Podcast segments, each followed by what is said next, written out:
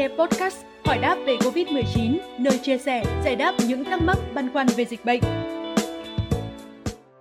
Thưa quý vị, mới đây, Bộ Y tế đã có công văn hỏa tốc gửi vào nhân dân các tỉnh, thành phố về việc áp dụng biện pháp phòng chống dịch đối với người về từ thành phố Hồ Chí Minh, Bình Dương, Đồng Nai, Long An. Trước những diễn biến phức tạp của dịch bệnh, việc người dân về từ các tỉnh phía Nam sẽ được cách ly như thế nào? Theo Bộ Y tế, Ủy ban nhân dân thành phố Hồ Chí Minh, Bình Dương, Đồng Nai, Long An cần phối hợp chặt chẽ với Ủy ban nhân dân các tỉnh, thành phố khác tổ chức đưa đón, thống nhất phương án xét nghiệm cho người dân nhằm đảm bảo chú đáo, an toàn và thực hiện đúng đủ các yêu cầu về công tác phòng chống dịch COVID-19 theo quy định. Cụ thể, Ủy ban nhân dân các tỉnh, thành phố tiếp nhận người về từ những tỉnh thành kể trên cần chỉ đạo thực hiện việc cách ly và xét nghiệm cho người dân.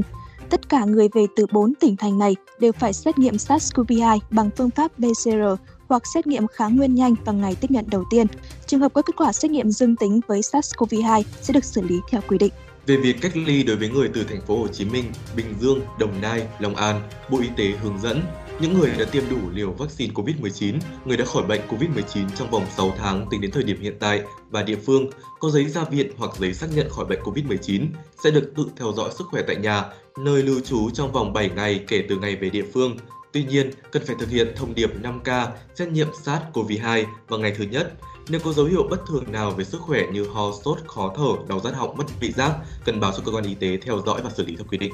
Tương tự với những người tiêm chưa đủ hai mũi vaccine phòng COVID-19, Bộ Y tế cũng yêu cầu tự cách ly tại nhà hoặc nơi lưu trú 7 ngày kể từ ngày về địa phương và tiếp tục tự theo dõi sức khỏe trong 7 ngày tiếp theo. Đối với những người chưa tiêm vaccine, đối tượng này được yêu cầu cách ly đầy đủ 14 ngày, tiếp tục tự theo dõi trong vòng 14 ngày tiếp theo và luôn thực hiện thông điệp 5K xét nghiệm SARS-CoV-2 vào ngày đầu tiên, ngày thứ 7 và ngày thứ 14 kể từ thời điểm về địa phương.